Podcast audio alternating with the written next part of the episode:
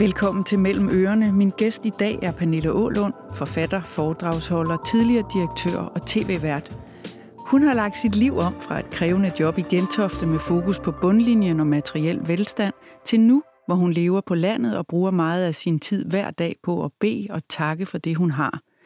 I sin nyeste bog, Bøndens Kraft, fortæller hun, hvad det skift har betydet, og hvordan hun praktiserer sit liv i bøn. Og i bogen guider hun andre, der vil gå den vej. Velkommen, Pernille. Tak skal du have, Cecilie. Altså, da vi aftalte, hvornår vi skulle mødes, så startede jeg med at foreslå kl. 11.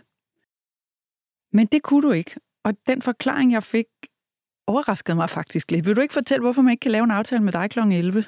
Det kan man ikke, fordi udvalgte dage i løbet af en uge under corona, kan man sige, da coronaen sådan virkelig brød, brød frem i sidste forår, der var det jo hver dag. I dag der er det tirsdag og torsdag. Der er klokken 11.11 går jeg live og beder en livebøn med, med mine følgere. Bønnen bliver derefter delt og lagt ud på de sociale medier. Men lige den der live-situation der, den går jeg ikke på kompromis med. Det er øh, en ganske særlig, lille, ganske særlig lille rum, som vi går ind i sammen, og så er der ellers fælles bøn. Og vi vender tilbage til sådan bøndens karakter, og hvad man, hvad man kan bede om. Men altså nu klokken kvart over et, så mm. alt er godt. Øh, og jeg vil egentlig øh, begynde med noget, du har sagt, nemlig, denne bog er noget af det mest modige, jeg har begået. Mm. Hvorfor det? Stadigvæk den dag i dag, der øhm, er det sådan, at folk har meget blandet reaktioner, når jeg snakker om bøn. Da jeg begyndte, jeg nævnte første gang bønden i en bog, der hedder Hvad du ønsker, skal du få tilbage i år 2003, mener jeg, det var der omkring. Og der blev jeg jo spurgt af folk, om jeg var sekterisk, og, og der, altså, det var, var, man, var, der, var der slet ikke nogen, altså, der var slet ikke nogen klarhed, altså, øh, eller, op, eller nogen følelse af, at, at, at, at, at Gud, det guddommelige, kunne have en plads i det univers, vi befandt sig i. Det var meget langt væk fra de fleste menneskers øh, hverdag. I dag der er der sket en større grad af åbenhed, men stadigvæk, da jeg begyndte at bede de her bønder live øh, øh, da, da coronaen første gang i april, marts, april måned, øh, februar, marts, april, da det hele begyndte, der, der var det jo sådan, at når jeg lagde en bøn ud, så mistede jeg, jeg altså jeg mistede op til 600 følgere på, på Facebook og Instagram. Og de, øh, og, og de forsvandt, altså det var simpelthen, vum, det var som om man trak proppen ud af et badekar. Og så næste dag, så forsvandt der en klump til, næste dag, og det var voldsomt, så forsvandt der jo færre og færre, som tiden gik. Og jeg kan huske, at jeg sagde til min mand, at hvis det fortsætter på den måde, så, så bliver det mig alene øh, med sådan fem andre, der synes, at det her det er spændende. Øh, men så vendte det jo, øh, og, øh, og, og, og, og i dag der har, har det jo haft vokseværk. Så situationen vendte, men stadigvæk så provokerer det rigtig mange mennesker. Og det gør det jo, fordi mange af os har en... en vi, vi har mødt Gud på en eller anden måde, og det er ikke alle, der har mødt Gud på en måde, som var gunstig. Det kan være øh, historiefortællinger. Gud, der er jo sket meget i Guds navn, og det er uanset, hvad for en religion vi tapper ind i, så er der jo i Guds mm. navn sket meget. Der sker jo stadig på verdensplan mange dybt tragiske ting i Guds navn. Så folk har nogle referencer. Det kan også være, at de er vokset op i et stærkt indremissionsk hjem, eller hos Jehovas vidner, eller har nogle barndomsminder, som er af traumatiserende karakter. Så, og så er der hele den gruppe af mennesker, som jo slet ikke har åndeligheden tæt på sig selv, og derfor øh, og er 100% naturvidenskabeligt baseret, som synes, det her det er noget mærkeligt noget. Og som også kan tænke, at du er blevet lidt tosset, når du, når du taler om bøn og Gud. Kan det, tror, tror du, det er det, de bliver... At det ligesom... Jamen, det er klart. Altså, det er klart. Altså, nu talte vi lidt øh, på vej op ad trappen og ind i studiet her, og lidt om nogle af de oplevelser, jeg har haft i forbindelse med bøn. Og, øh, og det, der har jeg jo hørt ordet psykose nævnt flere gange. Jamen, det lyder jo psykotisk, det der. Det. Mm. Så, så, øh, så, så de ting, der er blevet altså, virkelige for mig i dag, de øh, kan for andre synes mærkværdige, uvirkelige, øh, lettere psykotiske. Men til det må jeg sige, at det du gør mest, er det du bliver bedst til. Det du gør mest, er det du bliver bedst til. Så forestil dig, at man har en karriere, hvor at at alt, hvad vi beskæftiger os med, det handler om vækst, og det handler om det ydre, og det handler om at erhverve, øh, og, øh, og så bruger vi al vores energi på det. Og så ændrer man sit liv og beslutter sig for, nej, nu vil jeg gøre det modsatte. Nu vil jeg simpelthen gå ind i mig selv, og nu vil jeg prøve at arbejde med de lag, der er uden for mig selv. Og jeg vil prøve en gang at se, Altså om, om, om, om jeg kan egentlig frigøre denne her sjæl lidt fra den her krop, og, og, og så tapper man ind i nogle niveauer, som ligger et helt andet sted. Og det der før og nu, dit liv før, og sådan som det er nu, det, det vil jeg smadret gerne øh, vende tilbage til, for jeg vil egentlig gerne spørge dig, hvordan du mødte Gud første gang. Øh, det er beskrevet i bogen øh, på så prosaisk et sted som et toilet, faktisk. ja. kan, du, kan, du, kan du gengive, hvad det var? For det, når man læser det, tænker man, ja. hold det op. Det er faktisk næsten sådan en oplevelse, man ønsker sig at få selv, for at, øh, hvad skal man sige, måske kunne vende sig mod mm. noget guddommeligt. Mm. Som, som du gjorde. Men stedet er underordnet. Det er jo tilstanden. Det er jo mm. din indre tilstand, der er den vigtige og den væsentlige. Og med til historien hører også, at jeg jo har mange års praksis med bøn. Jeg har haft min barndom og min ungdom, har bønden været med, men jeg har aldrig hørt, at jeg følte, at jeg blev hørt. Jeg har tit tænkt, at jeg talte bare og følte mig tilpas med det, men der skete ikke rigtig noget. Men den dag skete der noget. Vi havde tv-optagelser, og jeg havde jeg øh, har ikke øh, verdens mest sociale profil, og øh, jeg var simpelthen også stresset og kørt ned efter rigtig mange udsendelser, og et stort pres, mange gæster i studiet og et stort publikum. Så jeg havde noget, der mindede om et nervøst sammenbrud, eller et angstanfald, eller hvad man nu vil kalde det. Og jeg søgte bort, og jeg overvejede, jeg havde sådan nogle angstdæmpende medicin, jeg kunne tage, og der stod også en flaske rødvin inde i min, min garderobe, så jeg tænkte, jeg kunne også drikke halvdelen af den meget hurtigt, men, men begge dele var, turde jeg ikke af hensyn til, at vi skulle have nogle ret alvorlige cases i studiet, så jeg vil gerne være helt klar i hjernen. Så jeg trækker bort, jeg siger til øh, min øh, make artist at jeg går på toilettet, og så vælger jeg det toilet, der er aller længst væk fra studierne af. Lidt øde. Jeg går ind i, i øh, toiletboksen, båsen der, og jeg har sådan en tilstand af nervøsitet og uro i min krop angst. Jeg rystede. Jeg følte sådan set, altså mine hænder var sidrende, og jeg var rystende. Mit hoved var klart, og jeg var ikke bange for noget, men min krop, den var stået helt af. Og så, øhm, så folder jeg hænderne der i denne her boks her, og, og så kigger jeg op i loftet, og så beder jeg simpelthen så inderligt om hjælp. Og mens jeg kigger op i loftet, så er der sådan et, en revne, hvor at malingen ligesom er faldet ned i flager, og de hænger der. Så det er sådan en revning i sådan en gammel betonbygning. Og mens jeg sidder der og beder så intenst, så oplever jeg, at der siver en hvid mælke, en mælkehvid tåge ned fra revnen. Altså sådan en tyk røg, eller sådan en tåge, der bare glider ned. Og så slipper jeg mine hænder, og så åbner min brystkasse op. Og det er sådan helt instinktivt. Og så glider det der hvide lys, kan man også kalde det. Øh, det gled som en, den der tåge ned og ind igennem min brystkasse, ind i min krop. Og mens det sker, så føler jeg faktisk, at toiletsædet forsvinder under mig. Jeg letter. Så jeg hænger ligesom med armene ud til siden, og brystkassen løftet op imod den her revne i loftet. Og så sker der jo det, der kan, kun kan forklares som et mindre mirakel. Hele min tilstand ændrer sig.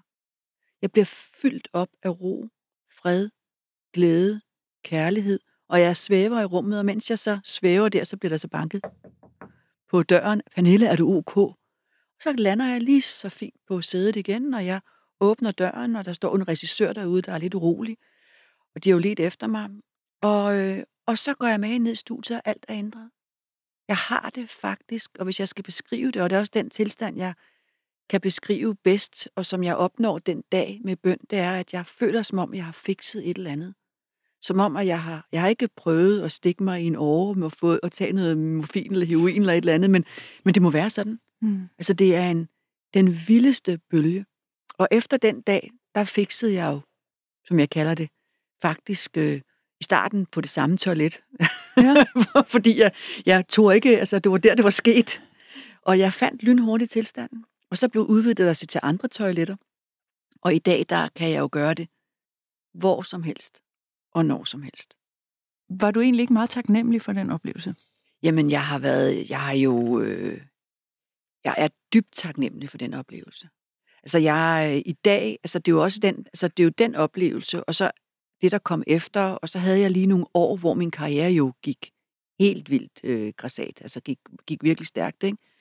Og der var jeg jo væk fra den, fra, ikke fra de daglige ritualer, for dem holdt jeg egentlig lidt i hævd, men, men jeg havde ikke den nærhed, som jeg har i dag. Så det var jo et valg, at at jeg traf for 5-6 år siden her, snart 6 år siden, om at jeg gerne vil være i den tilstand så ofte som overhovedet muligt. Og hvis vi så bare gør holdt ved det, du nævner der, nemlig at du siger så, efter det, der var den store oplevelse, du havde på, på toilettet, hvor du så måske kommer lidt væk fra det og lever et liv, hvor din karriere tager fuld fart. Hvis du skal prøve at karakterisere og sætte nogle ord på den periode af dit liv, hvordan så det så ud? Jamen, det var, en, det var jo på mange måder var det jo en fest, fordi jeg lavede noget, jeg brændte rigtig meget for. Jeg var rigtig god til det, og jeg havde rigtig meget succes. Og, øh, men det var også en, en, øh, et, et liv, som foregik i overhalingsbanen hele tiden, og hvor der var meget lidt tid til fordybelse. Og man kan sige øh, proportionelt med, at alting lykkedes, og jeg egentlig var høj af dopamin, og høj af at, at, at, at kunne klare mine opgaver. Og, altså, der, der var vokset der også en eller anden, et eller andet tungsind, som jeg jo prøvede at kompensere for på alle mulige forskellige måder. Altså, jeg stod op klokken 5-6 om morgenen. Jeg havde sådan noget øh, tibetansk meditationsmusik. Sad jeg og lavede jeg yogaøvelser i stuen og med sterinlys, og kunne nogle gange bruge en, en eller to timer på at, at, at fatte ro, før jeg egentlig havde de her direktionsmøder, som typisk startede mellem klokken, omkring klokken 9 eller, eller andre vigtige afdelingsmøder. Så, så, så, så jeg, jeg tænker, at det egentlig, at jeg, i dag er jeg jo glad for den periode i mit liv. Fordi at jeg jo holdt ferie, hvor har det givet mig meget erfaring. Men da jeg nåede op i midten af 50'erne der, som jeg gjorde, eller starten af 50'erne, så øh, kom der jo et tipping point på et tidspunkt, hvor jeg rejste til Sri Lanka øhm, i en uge, og hvor jeg var meget stresset og meget presset. Jeg havde også ansvaret for en afdeling, som det så ud som om, at der, der nok skulle lukkes ned på et eller andet tidspunkt i nærmeste fremtid. Du var direktør i alder? Ja, og direktør i alder. Øh, så jeg var under et ekstremt pres, og så tog jeg ned til Sri Lanka, og det var en uge med meditation og yoga og kropsbehandlinger og bøn, bøn, bøn, bøn, bøn. Og det blev en fuldstændig, altså en kontrast, der var så ekstrem. Fra at jeg oplevede dernede, at jeg jo fuldstændig havde mistet mit nærvær. Og den udgave, jeg var blevet af mig selv i de år, hvor jeg havde hastet afsted der, specielt det sidste halvandet år, øh, som direktør der i alder. Det halvandet år der, det, øh, det var simpelthen ikke det værd. Øh, og den tilstand og den dybe ro og glæde, jeg oplevede på den her tur, hvor jeg øvrigt også besøgte alle deres helligdomme i nærheden. Buddhistisk tempel, Sikh-tempel, hinduistisk. Altså jeg besøgte alt, hvad der var, og katolsk kirke og protestantisk. Og, så jeg, besøgte, jeg besøgte egentlig et, et helligt sted stort set næsten hver dag. Altså, så jeg tænkte, da jeg var på Sri Lanka, jeg gik rundt i sådan en grøn morgenkåbe, du ved, med avocado-creme i hovedet, du ved, og fedtet hår med olie efter en massage, så, gik jeg, så tænkte jeg, det her, det kan faktisk også være mit liv. Altså det her liv, det kan jeg vælge. Og så besluttede jeg mig for, at det liv, det ville jeg vælge. Og jeg tænkte, med alt, hvad jeg har udrettet, jeg har jo ingen uddannelse. Med den karriere, jeg har haft, koncepter, jeg har udviklet, Østrogen, magasinet Q, nogle af mine talkshows, øh, alt det, jeg har lavet, som har været, øh, synes jeg selv, altså ting, jeg er stolte over, som er unikke. Tænk, hvis jeg kondenserede min energi og min kraft på at gå ind i den åndelige, religiøse verden, at hellige mig bøn. Hvad kan der så ikke ske der? Hvad kan der ikke ske der? Og det er jo det, der er sket i de sidste fem og et halvt år af mit liv. Og jeg vil sige, jeg er jo slet ikke færdig på den udviklingsrejse. Altså, jeg arbejder jo med at separere den der sjæl fra den der krop. Ikke 100 procent, for jeg vil gerne være på jorden lidt endnu. Men, men at opleve, hvordan at man kan adskille de to størrelser. At opleve, at jeg har adgang til altså noget guddommeligt, der er så vildt og så stort og så fylder så meget, at, at øh, jamen, altså det her, jeg kunne bruge flere liv på det her. Og jeg spurgte dig helt øh, nybegynderagtigt, fordi det her er ikke et aspekt af livet, jeg kender, så jeg spurgte dig sådan meget pragmatisk på vej op ad trappen, jamen hvor lang tid bruger du på det? Fordi jeg sagt, tænkte, jamen hvis nu, det er meget inspirerende at læse din bog, så jeg tænkte, jamen det der med bøn, og det er jo meget overbevisende, hvor meget godt det kan gøre for en. Så var min næste tanke, jamen hvis jeg skal til at bede, hvor lang tid skal det så tage? Og det er formodentlig ikke den rigtige indgang til det, vel? Det afhænger, altså... det afhænger af, hvor, hvor du, altså der, hvor du er lige nu. Der øh, kan man sige, at men hvis du begynder med, et, med en bøn, der tager et til to minutter hver dag, mm. måske en til to minutter om morgenen og en til to minutter om aftenen, så er du kommet i gang. Altså, det, det, øh, altså, vi bliver formet af Gud, plejer jeg at sige, gennem bøn. Og så må du, eller den lytter, der sidder og lytter med nu, selv oversætte Gud til, hvad vedkommende synes, Gud skal være. Øhm, det vil jeg slet ikke blande mig i.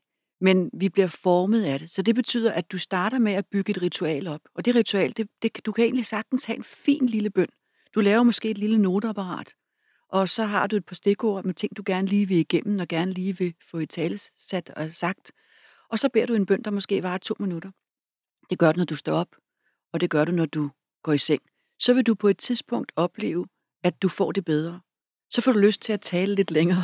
ja, for man skal sige det højt, faktisk, ikke også? Man skal sige det højt, det skal man af to grunde, fordi at, at, at, den, den, at du, du hører selv, hvad du siger, når du taler. Ord har så meget magt. Tanker har ikke helt den samme magt, fordi der kan godt lige snige sig ind, om vi mangler næstkaffe, eller øh, er der også noget mælk ude i køkkenet, eller øh, man, man ser lige nogle ting, så tanker kan myldre ind imellem hinanden, og vi kan, vi kan have alle mulige forskellige tankescenarier kørende på samme tid.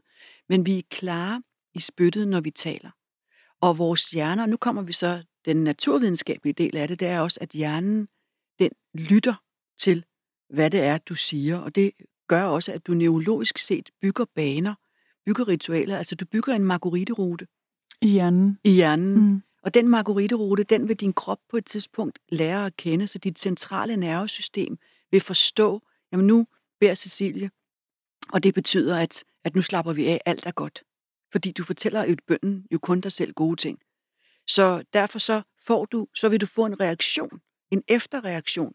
Og den efterreaktion, den vil gøre, at du får lyst til at sidde oftere. Altså, der er måske en lille konflikt i familien, på arbejdspladsen, der er man en konflikt med sig selv, og så tyr man til denne her, det er det her, som jeg kalder det lille fix. Og derfor så bliver det i løbet af dagen, så kan det blive til mange små bønder, mange lange bønder, eller bare en bønnelignende tilstand. Jeg, altså nu, jeg, som jeg sagde, jeg sad i bilen på vej fra Hundested. Altså, så sidder jeg der og snakker med mig selv. Hvis folk nu, gudskelov i dag, så øh, får man ikke så meget opmærksomhed, fordi alle snakker med sig selv.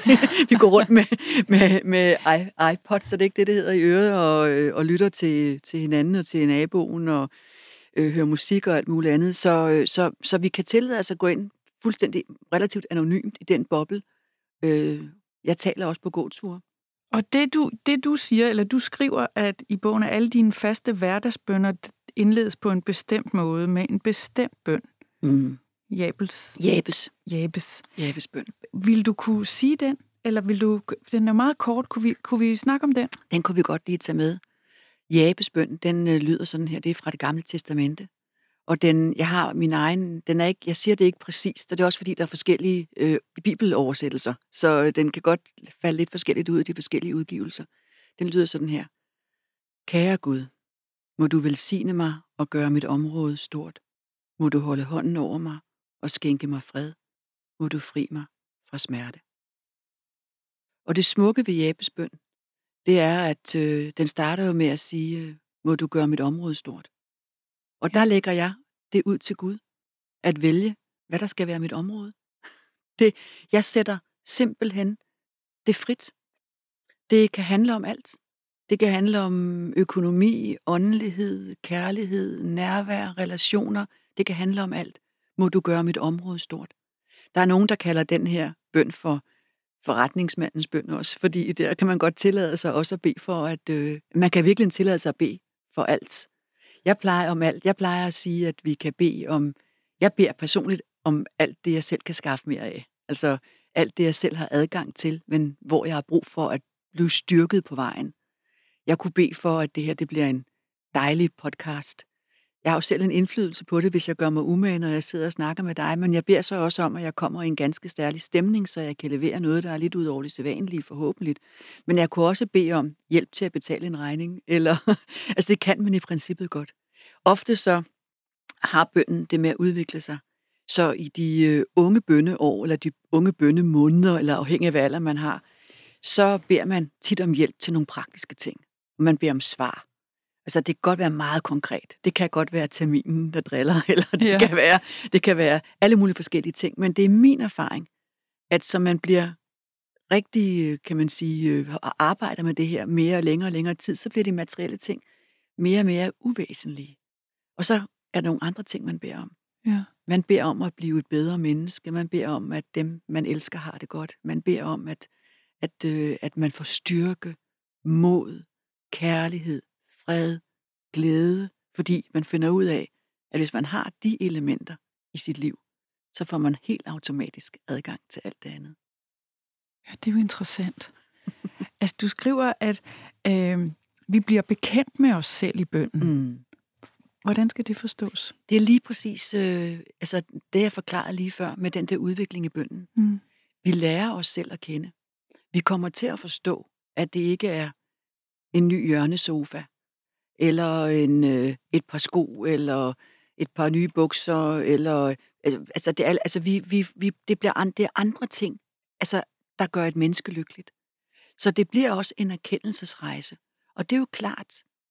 Forestil dig, at alle mennesker hver dag talte højt om det, der var det væsentlige for dem. Når vi hører lyden af vores egen stemme. Jeg plejer at sige, når jeg holder foredrag, at altså, jeg har aldrig hørt en, en kvinde lægge sig på knæ og sige, kære Gud, bare en lysestage mere fra Lene Bjerre.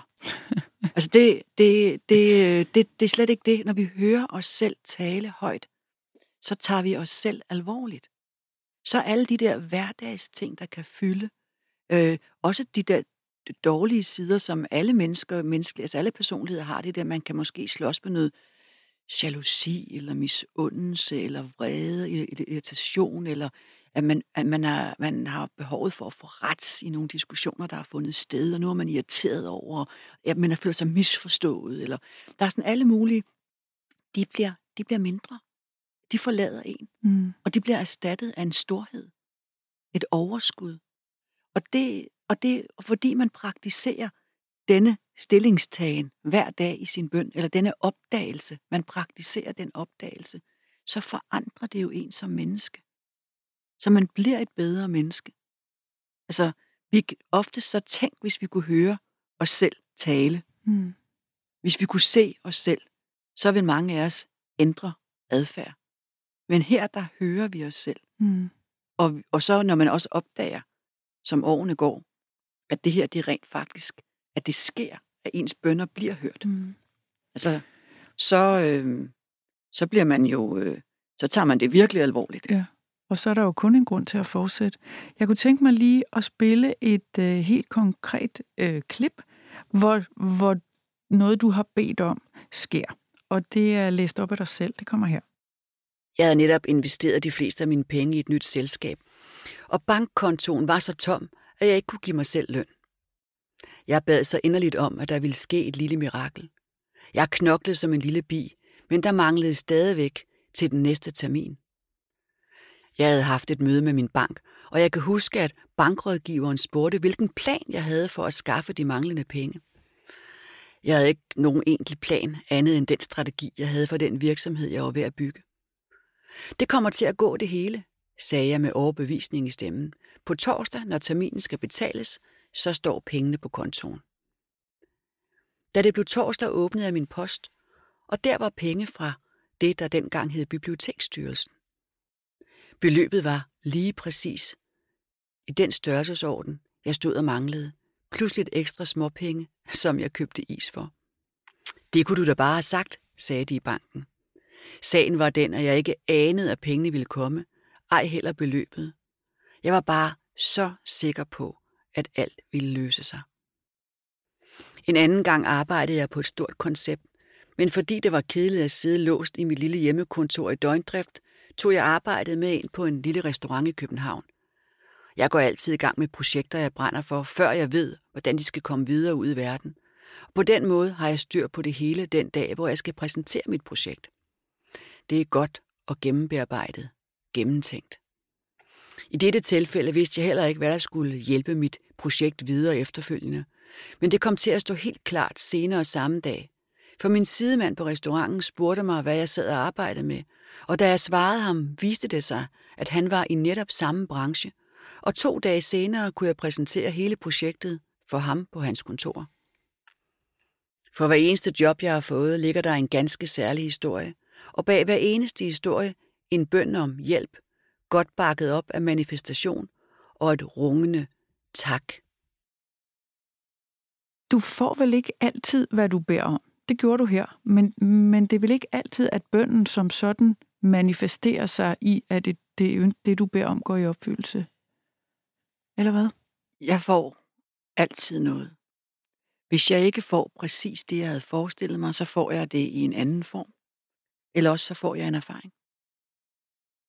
Og øhm, mit liv er jo ikke anderledes end så mange andre øh, mennesker, der har min alder. Jeg er 58, så når man, når man er blevet 58, så er der 59, og jeg er faktisk lige om lidt. Når man, når man når den alder, så har man oplevet sygdom og død og smerte og fravær og forkastelse og sorg. Og, så, så, jeg ved ikke, så mit liv er ikke mere heldigt end, end, eller mere oplyst, kan man sige, af en venlig hånd, end så mange andre menneskers liv er.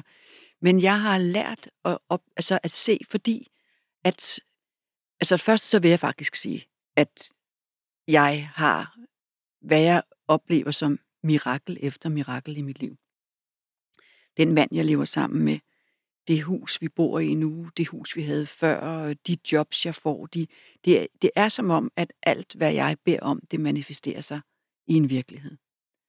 Øh, måske hænger det så også sammen med, at jeg så husker alle de her ting, der er gået så fantastisk, og jeg er jo blevet god til med årene, simpelthen ikke at give det andet opmærksomhed. Ja. Så det er sikkert også en del af forklaringen. Men hvis man lærer at tænke om smerte og sorg, forkastelse og, og selv død, som at der ligger en læring i det, og der er en taknemmelighed og en læring i det, så bliver du faktisk, øh, så, så, så, så, så er det som om, at man stiger op på smerten, øh, og ser også det i sig selv som et mirakel, i stedet for at man bliver i smerten. Så jeg ved ikke, om du kan forestille dig, at, vi, at man træder op på smerten, så man står, smerten bliver ligesom en bakke, man forser, og derfra bliver udsigten bedre og bedre, fordi der er en større og større klarhed over ens liv og klarhed, og, og der opstår også en grad af meningsfuldhed, hvor der er mange mennesker, der ikke arbejder med det åndelige, kan opleve, at der opstår en meningsløshed. For mig har der opstået via bønden en meningsfuldhed.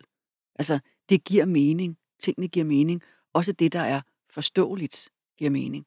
Så der er altid en, en læring at hente. Jeg, jeg fik den tanke, da jeg læste din bog, at det på en måde også handler om at, at blive uddannet som menneske.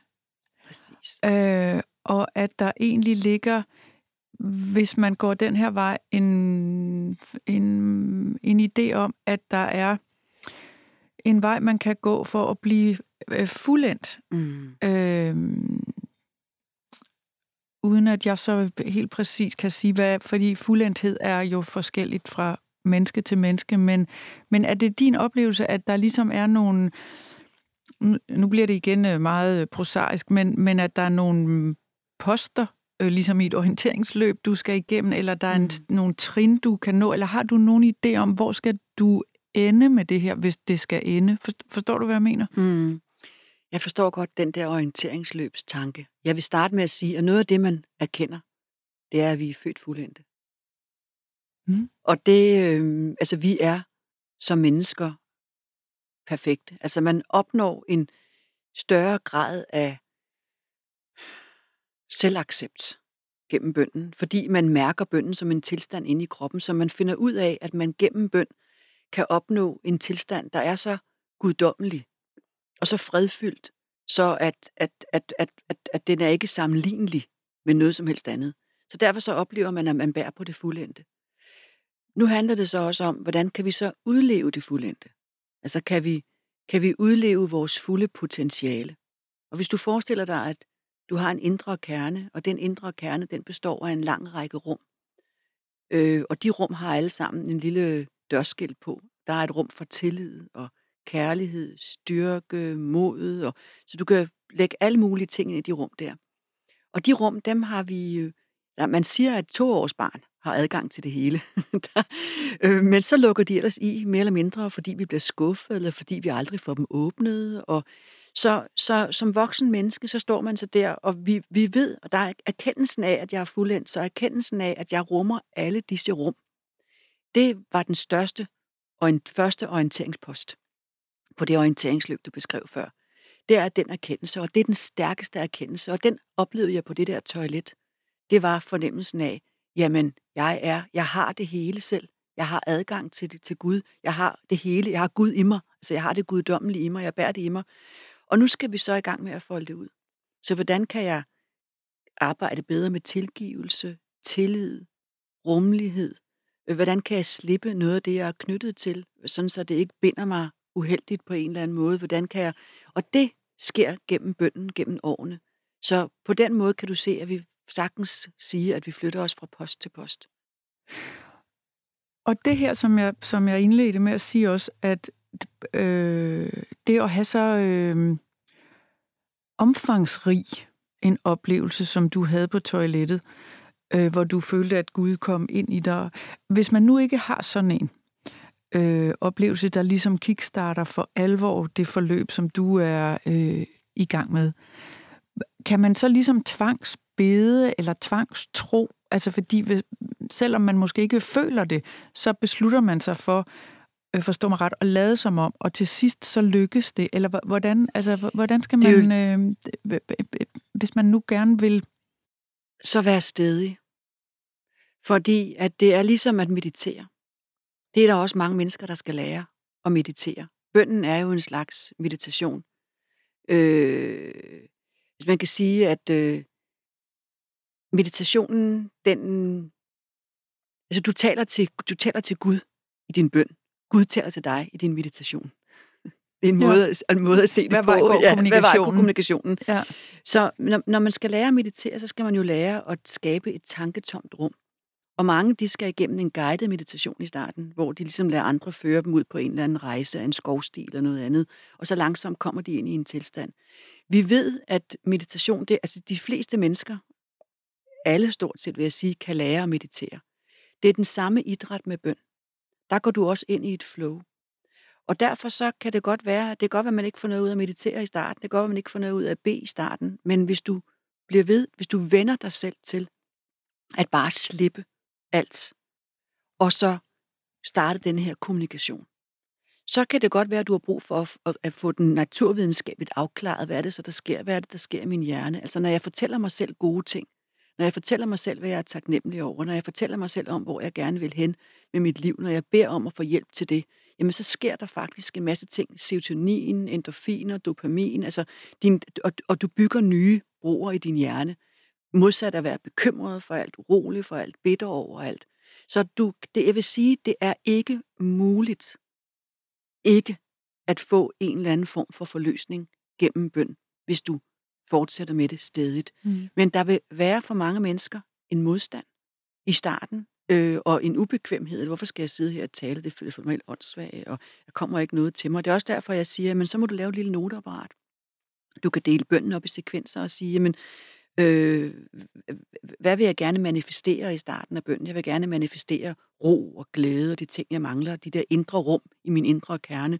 Så den næste del af bønnen kan være, hvad vil jeg gerne bede om mere om? Jamen, jeg vil gerne bede om mere styrke, eller mere om noget andet. Det kan også være, at man gerne vil bede om en svømmepool, det ved jeg ikke. Det vil jeg ikke blande mig i, men, men hvad vil man gerne bede om? Og så den sidste del, det er så tak til alt det, der er uden for en selv. Tak for det, der er uden for en selv. Altså alle det, altså ens, ens børn, ens veninder, ens naboer, ens kolleger. Og så har man en lille note. Så er der måske fem ord for hver område. Mm. Og så, så, så, så kører man en lille bøn igennem med den der note. Og så ændrer man den lidt næste dag. Nu får jeg faktisk kuldegysninger, når jeg sidder og siger det her. Fordi, altså mere skal der ikke til. Nej.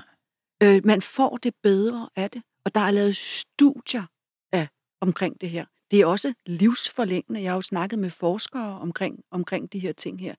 Det er jo livsforlængende. Altså det er jo, det booster immunforsvaret. Bare 15 minutters meditation, loving kindness meditation og bøn, øh, kan forlænge ens øh, liv med adskillige år altså på den lange bane. Det, altså, så, så der er ingen tvivl om, at du vil få noget ud af at praktisere bøn.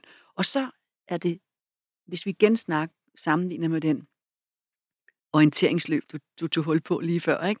så en af de poster, der ligger lidt længere op, det er jo så, at når du først lærer at gå ind i tilstanden, så kan der jo ske ting inde i den tilstand. Og det har bøn og meditation jo også til fælles. Så dem, der er rigtig dygtige til meditation, de har oplevet også mange af dem ud af kroppen oplevelser af at flyve. Det gør du for eksempel? Ja, det gør jeg. Ja. Så, så det har bøn og meditation til fælles også. Ja, du, du beskriver faktisk, at du har filmet dig selv, fordi du ville være sikker på, at du ikke... Er jeg altså, ikke lettet? Om, om du fløj, for det følte du egentlig. Altså, det synes jeg jo også lyder som, at det er jo en vild tilstand. Og prøv lige at beskrive, hvordan er det at føle, man flyver? Altså... Ja, jamen, der er jo to slags øh, oplevelser ud af kroppen. Den ene er en regulær flyveoplevelse. Og, øhm, og den, den, kan man, den, den har jeg så trænet. Altså hvis jeg før jeg lægger mig, lægger mig ned i, øh, og går ind i den her dybe meditative tilstand, så forestiller jeg mig, at jeg hopper. Og så de hop der, der, dem kan jeg så glide ind i, sådan så jeg hopper på en måde, der får mig til at lette og flyve. Det er en tilstand. Og så flyver jeg hen over huset og hen over jorden og og ser alting nedefra, og hænger op under loftet i huset, og, og der kan være sådan nogle små udfordringer med at komme ned under en dørkarm og ud, og der kan være det. det er sådan, men det er jo det er noget, der minder om en drømmelignende tilstand. Så er der den tilstand, som jeg kan glide ind i, i en dyb bøn, hvor jeg også glider over i noget, der minder om en, mellem, en mellemlag. Sådan lige en slags præsøvn af en eller anden art. Og der oplever jeg, eller i en dyb bøn, som ude på toilettet, hvor det også bliver en meditativ tilstand, der oplever jeg, at jeg siver ud af min krop og forlader den, og ser den på afstand. Ser mig selv fra ryggen af, ser mig selv fra oven af, ser mig selv fra siden af, eller bare svæver 10 cm over lanet, hvis jeg ligger i min seng, eller over stolen, hvis jeg sidder i min stol. Og det er den, jeg har prøvet at filme. Altså det der med at forestille dig, at du sidder i den her dybe tilstand, og mens du sidder i den her dybe tilstand, så er du overhovedet ikke i stand til at mærke sædet under dig.